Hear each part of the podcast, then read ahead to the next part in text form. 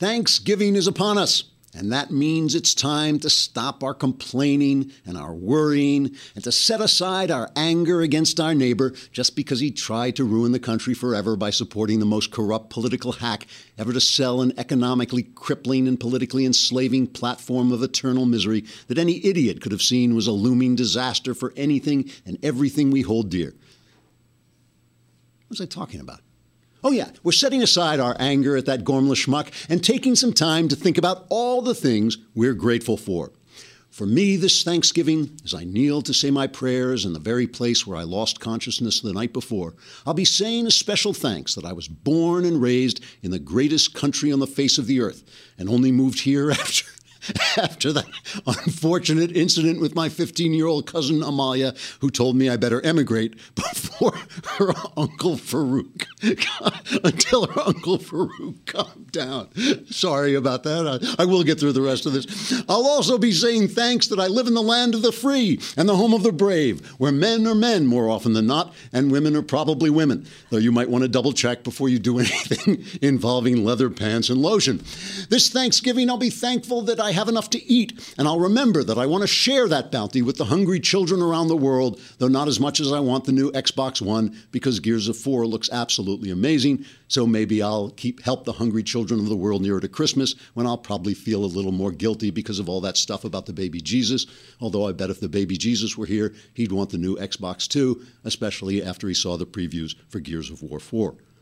Another thing I'll be thankful for this year is the presidency of Barack Obama, because through his leadership and his intelligence and his personal decency, he fundamentally transformed this country into a place where a Democrat couldn't get elected street sweeper if street sweeper were an elected position, in which case a Democrat would probably be suited to the job and still couldn't get elected.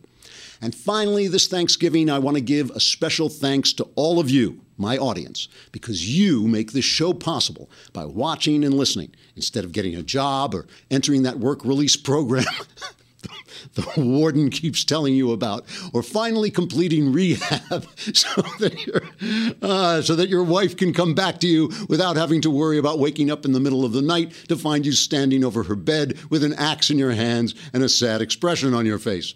It's people like you who keep this show and many of our finer correctional facilities in business. So happy Thanksgiving to you all, and remember, if you're going to drink and drive, keep your eyes shut because you don't want to see what's going to happen next. Trigger warning, I'm Andrew Klavan. and this is The Andrew Klavan Show. I feel hunky dunky, life is tickety boo. Birds are winging, also singing hunky dunky doo. Ship shape tipsy topsy, the world is zippity zing. It's a wonderful day, hurrah, hooray! It makes me want to sing. Oh, hurrah, hooray! Oh, Oh, it's been a while. I was on a roll, you know. I must have gotten through like four or five of those without cracking up. And reset the clock to zero. All right, we're, we're here finally. And it's mailbag day. Woohoo! Yay, it's mailbag day. All your questions answers. Answers are guaranteed 100% correct. And we have our special Andrew Klavan Show sign. I have my hat with the buckle on. I always wondered if they wore their buckles on their hat, did their pants fall down? It's just, I don't, just a little history question for you all. All right. So here's the thing that I have learned over this season, over this political season. Here's the thing I've learned about politics. What I've learned about politics is nobody learns anything. Everybody just does exactly the same thing over and over and over again. So if people, like, you look back, and now the Democrats are sort of saying, oh, you know, we were hysterical about Mitt Romney. We were hysterical about John McCain. But now, now we see Donald Trump and we're hysterical, you know? And it never occurs to them that they're just hysterical. That's all there is to it, you know? It's them, it's them.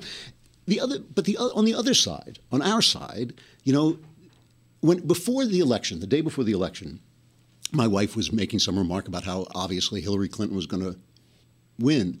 And I said to her, you know, I must be the dumbest person in America because I'm the only person I know who doesn't know what's going to happen. You know, I said, I, I don't, I, I think Hillary Clinton's going to win. Everybody keeps telling me that, but I don't know that's going to happen because it's such a weird year, you know?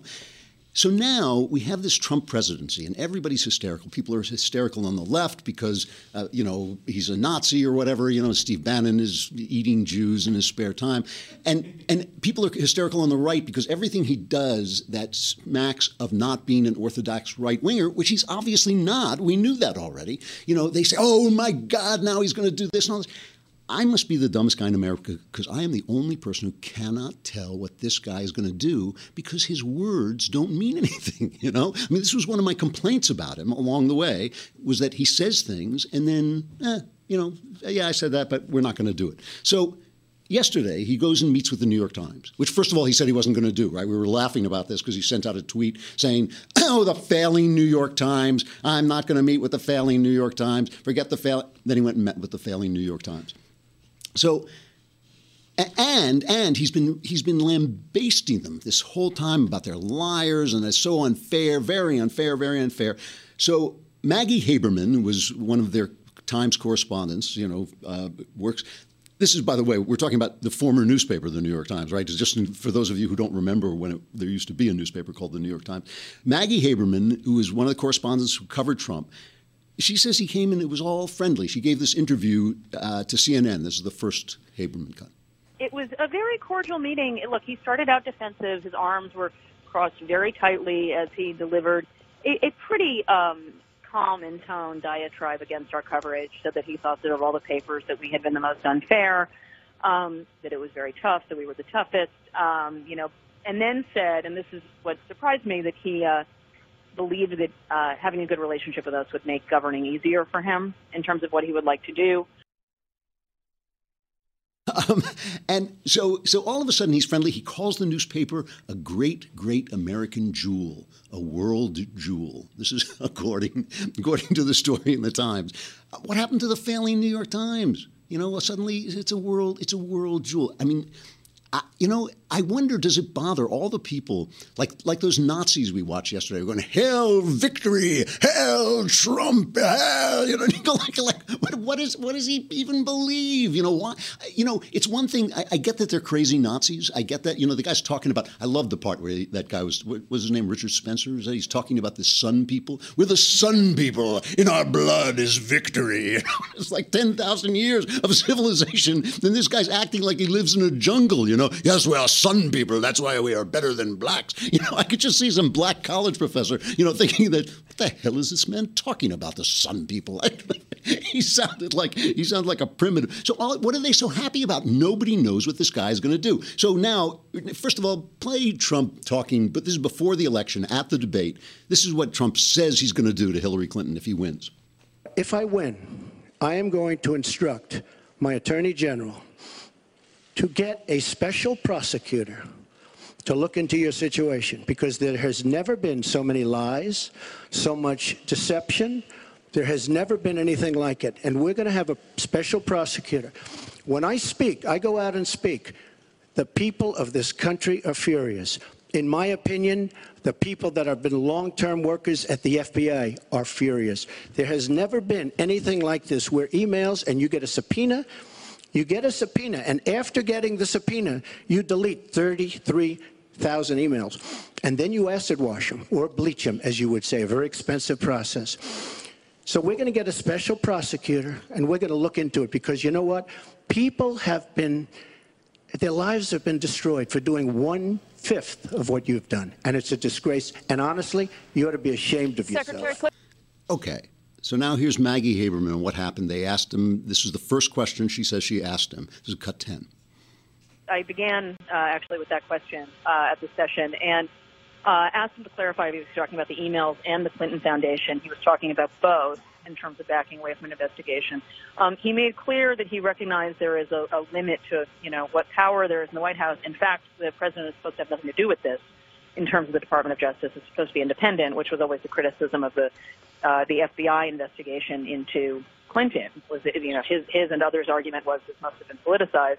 Um, he said that he thinks that she has suffered enough, that she has been through. I'm paraphrasing here, but that she has been through too much. This was a brutal campaign, uh, and then said that the Clinton Foundation, some say, has done good work, which is a little bit different than the you know it's a it's a it's a scam line that we heard from him and Rudy Giuliani for most of the final weeks of the campaign.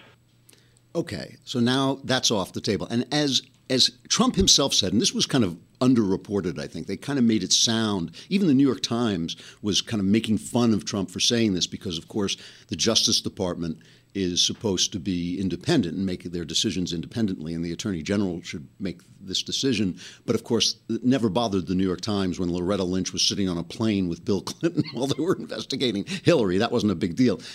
But okay, so so he himself says he doesn't have the right to make this decision, but this is the way he feels. And Kellyanne Conway, his spokeswoman, says this is a signal he's sending. This is on uh, on Morning Joe. I think when the president elect, who's also the head of your party now, Joe, tells you before he's even inaugurated he doesn't wish to pursue these charges, it sends a very strong message, tone and content to the members. And I think Hillary Clinton still has to face the fact that a majority of Americans don't find her to be honest or trustworthy. But if Donald Trump can help her heal, then perhaps that's a good thing. Um, I do look, I think he's thinking of many different things as he prepares to become the president of the United States. And things that sound like the campaign aren't among them. That's an amazing thing to say. Though he's thinking about many things as he prepares to become president of the United States, and things that sound like the campaign aren't among them. So things that he promised you, things that the crowds, those remember those massive crowds shouting "Lock her up, lock her up, lock her up." Now, don't get me wrong. I think this is a good thing. I don't think he should prosecute Hillary Clinton. I mean, uh, play Krauthammer. Krauthammer explains why. I think it's the right thing. Procedurally, not quite, but this is the equivalent of the, him saying, uh, issuing a pardon. And there are a lot of people who are saying, but what about justice here? Well, the point of the pardon power, which is always rather odd in any constitution, is to allow political expediency or, if you like, reasons of state to trump justice. Obviously, if you can issue a pardon, you're going around justice, but you're saying some things for the country are more important, like the Nixon pardon. He might have been guilty. He never was tried, but it was done so that the country wouldn't have to suffer that long national nightmare anymore. And it was the right thing to do, which I think many people today who objected at the time recognize. I think it's right to do it. You put that behind us. Yes, there are probably offenses which are uh, prosecutable. Maybe she would be convicted, but that's not what we want to do. We do not want national political opponents putting each other in jail. So even though procedurally he's not supposed to to say this because he's not the one who would decide whether there would be a special prosecutor, it's the equivalent of saying when I'm sworn in I would issue a pardon. And that's I think the right thing to do. So I agree with this, and I agree. You know, Gerald Ford essentially ended his political career, lost the election basically on the basis of giving a pardon to Richard Nixon. But you're right. In a country that prides itself on the peaceful transfer of power, you don't put your political opponents in jail unless they're out there, you know, shooting people or whatever. And you certainly don't go out of your way to prosecute them. And again, it's not Trump's decision or shouldn't be Trump's deci- decision. But it, it's just it's just the easy way that the promises get thrown away that I just I just wonder because uh, look, I'm a reluctant Trump supporter. I, and and by the way, I'm still I'm still really happy I voted for Donald Trump. I think we dodged a bullet. I really do. I think we dodged a bullet. I think having that the corrupt Democrat machine that Obama constructed out of the IRS and the Justice Department and all the rest, having that taken over by someone who is inherently money corrupt, like Hillary Clinton, would have been a disaster. I think this political correctness thing is a disaster. I think identity politics is a disaster. I think the army has been transformed into a social experiment experiment and needs to get back to the business of killing people, which is what our army is meant to do, breaking stuff and killing people. You know, all those things I think Donald Trump will help us do. But does it, doesn't it bother these guys who are so passionate about Trump? Doesn't it bother him when he just changes his mind when they're out there screaming, lock her up, lock her up, and then it's like, eh, not so much. I, I, just I just wonder about it. I mean, it's what your word means, and that, in a way, you know, the um, the Hillary Clinton thing was the least of it because here's Maggie Haberman, this correspondent for the New York Times. Here she is saying uh, a couple of other things that he says. This is her on the on the big news. I think two things. I think that um, uh, him sort of retreating from some of the most extreme uh, positions he had taken, and again by retreating, I, I'm still not quite clear where he is on some of them. But on climate change, he allowed for the possibility. Uh, you know, said he thinks there is some connectivity, was his word, uh, between humans and climate change. That's very different than what he had said. You know, he, he had this tweet uh, many many years ago, or not not that many, but a number of years ago, about how climate change was some kind of a hoax. Um, and, so, and he, you know, suggested that he was open um, to the Paris Accords. He was a little a little more muted on that.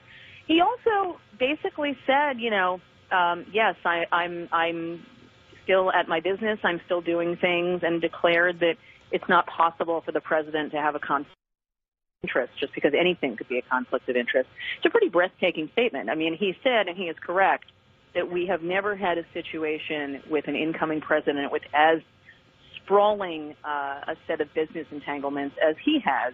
Um, it doesn't mean that the real estate holdings are vast or that the empire is vast, as I have seen one critic talk about it on Twitter, but it does mean there are a lot of different um, complications. You know, he used during the campaign the phrase blind trust. He kept saying, I'm going to put in a blind trust and my children will run it. That is a, that, those two things are mutually exclusive. Well, a couple of things on that, and we'll have the mailbag coming up, but we have to say goodbye to our friends on Facebook and YouTube. Come on over to the Daily Wire and hear the rest. And if you're a subscriber, you can ask questions even in real time.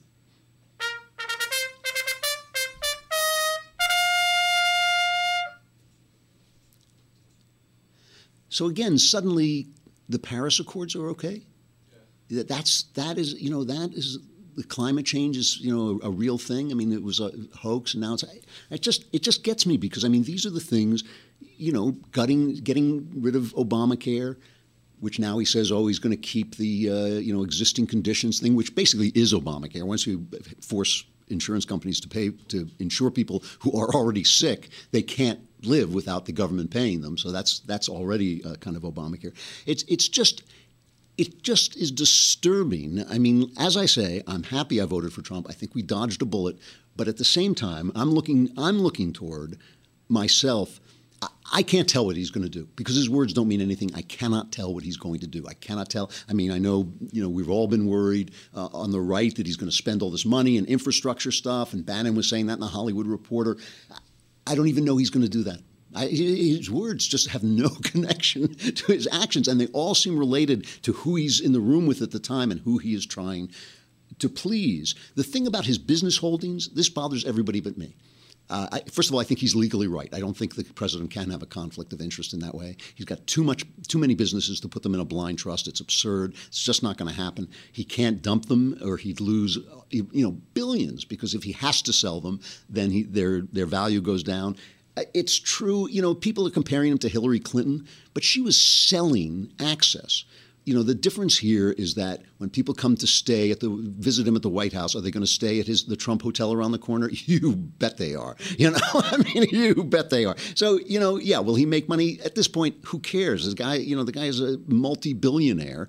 I don't think it really matters, and I just, I just don't think that this is really a conflict of interest. Do I want to, you know, do I think we should keep an eye on him and make sure he's not making, you know, deals with this to divvy up the Middle East with the with Russia so that he can start a chain of hotels in Moscow? Yeah, of course. But I mean, uh, you know, aside from that, uh, it just doesn't bother me. It's not the same thing. It is not the same thing as Hillary Clinton selling access and doing favors. It's going to be hard to vet because he's a rich guy, but we've just never had the situation before. So uh, to me, again, and then of course he he did denounce the alt right Nazis, which I thought was good. Uh, he's defended Bannon.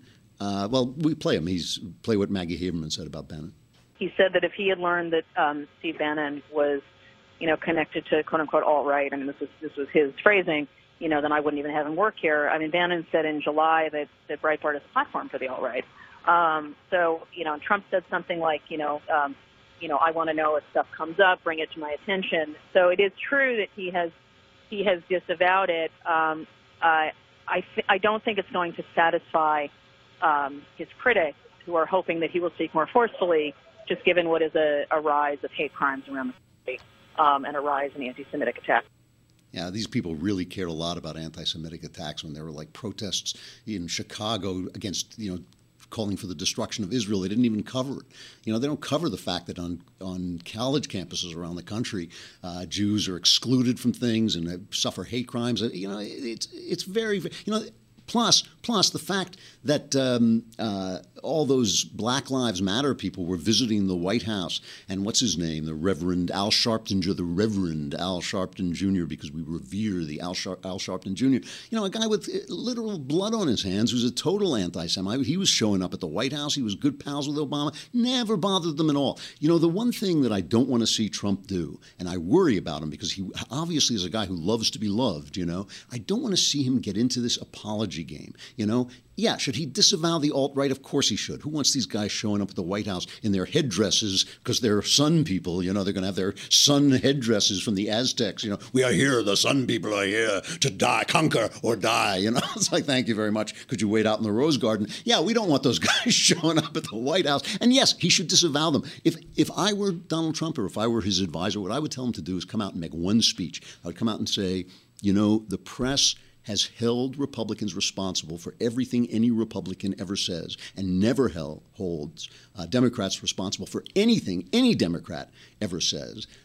I'm not going to spend my presidency apologizing one time. I'm going to tell you, I'm not a racist. I don't tolerate racism. That's it. This is the end of this conversation. I don't care what you think about my opinions after this. I don't care what you think about Steve Bannon. You didn't say anything about Al Sharpton Jr. Don't tell me about Steve Bannon. You know that that's that's it other stuff that he was saying, you know, attacking Republicans. If he thinks that the New York Times is going to be nice to him, uh, he's out of his mind. You know, the, the one thing I will just end by saying this that I, I really don't know what this presidency is going to look like. If somebody held a gun to my head and asked me to bet, I, I'm thinking Richard Nixon. Richard Nixon was a guy the press hated. He governed from the left. He was a very left wing guy what happened, the left reacted by moving further left, and the right coalesced on the right. And, you know, we wound up, you know, then Watergate happened, and it seemed like the Republican Party was over, and we wound up with Ronald Reagan because the right had coalesced against Nixon's left wing governance. And and it was interesting with Nixon because Nixon, when he was caught on tape, said these horrible racist things. I mean, things that are genuinely shocking. At the same time, he desegregated more uh, schools and places than anybody else. He was incredible civil rights president. He was a great civil rights president. And and so, you know, I'm I'm looking toward. Uh, you know, a Donald Trump presidency that's going to be kind of the same thing. The guy governing from the left, while the left hates him, while the right coalesces against him. Um, and ultimately, I think Ben Shapiro will, be president. So we should probably start being nicer to him. Nah, forget it. All right, the mailbag. Um, ah, there she is. Took me by, by surprise. Um, all right, from Andrew Campbell in Ogden, Utah. Benevolent Supreme Generalissimo Klavan. I love it when they get my proper uh, my proper titles. I recently encountered some discussions about the unabashedly pro-American movie American Sniper, and I got to wondering what are other quality pro-American movies that are worth supporting. So many classic war movies have an anti-American bent to them, and the political left dominates the popular culture. You know, this was one of the reasons I, I, virtually ended my Hollywood career because I was so disgusted with the left for making movies attacking the Iraq War and the war in Afghanistan while our soldiers were in the field. That never happened before. You know, all the great movies uh, attacking Vietnam were made frequently by Vietnam veterans like Oliver Stone after the war was over, after our guys were safely home.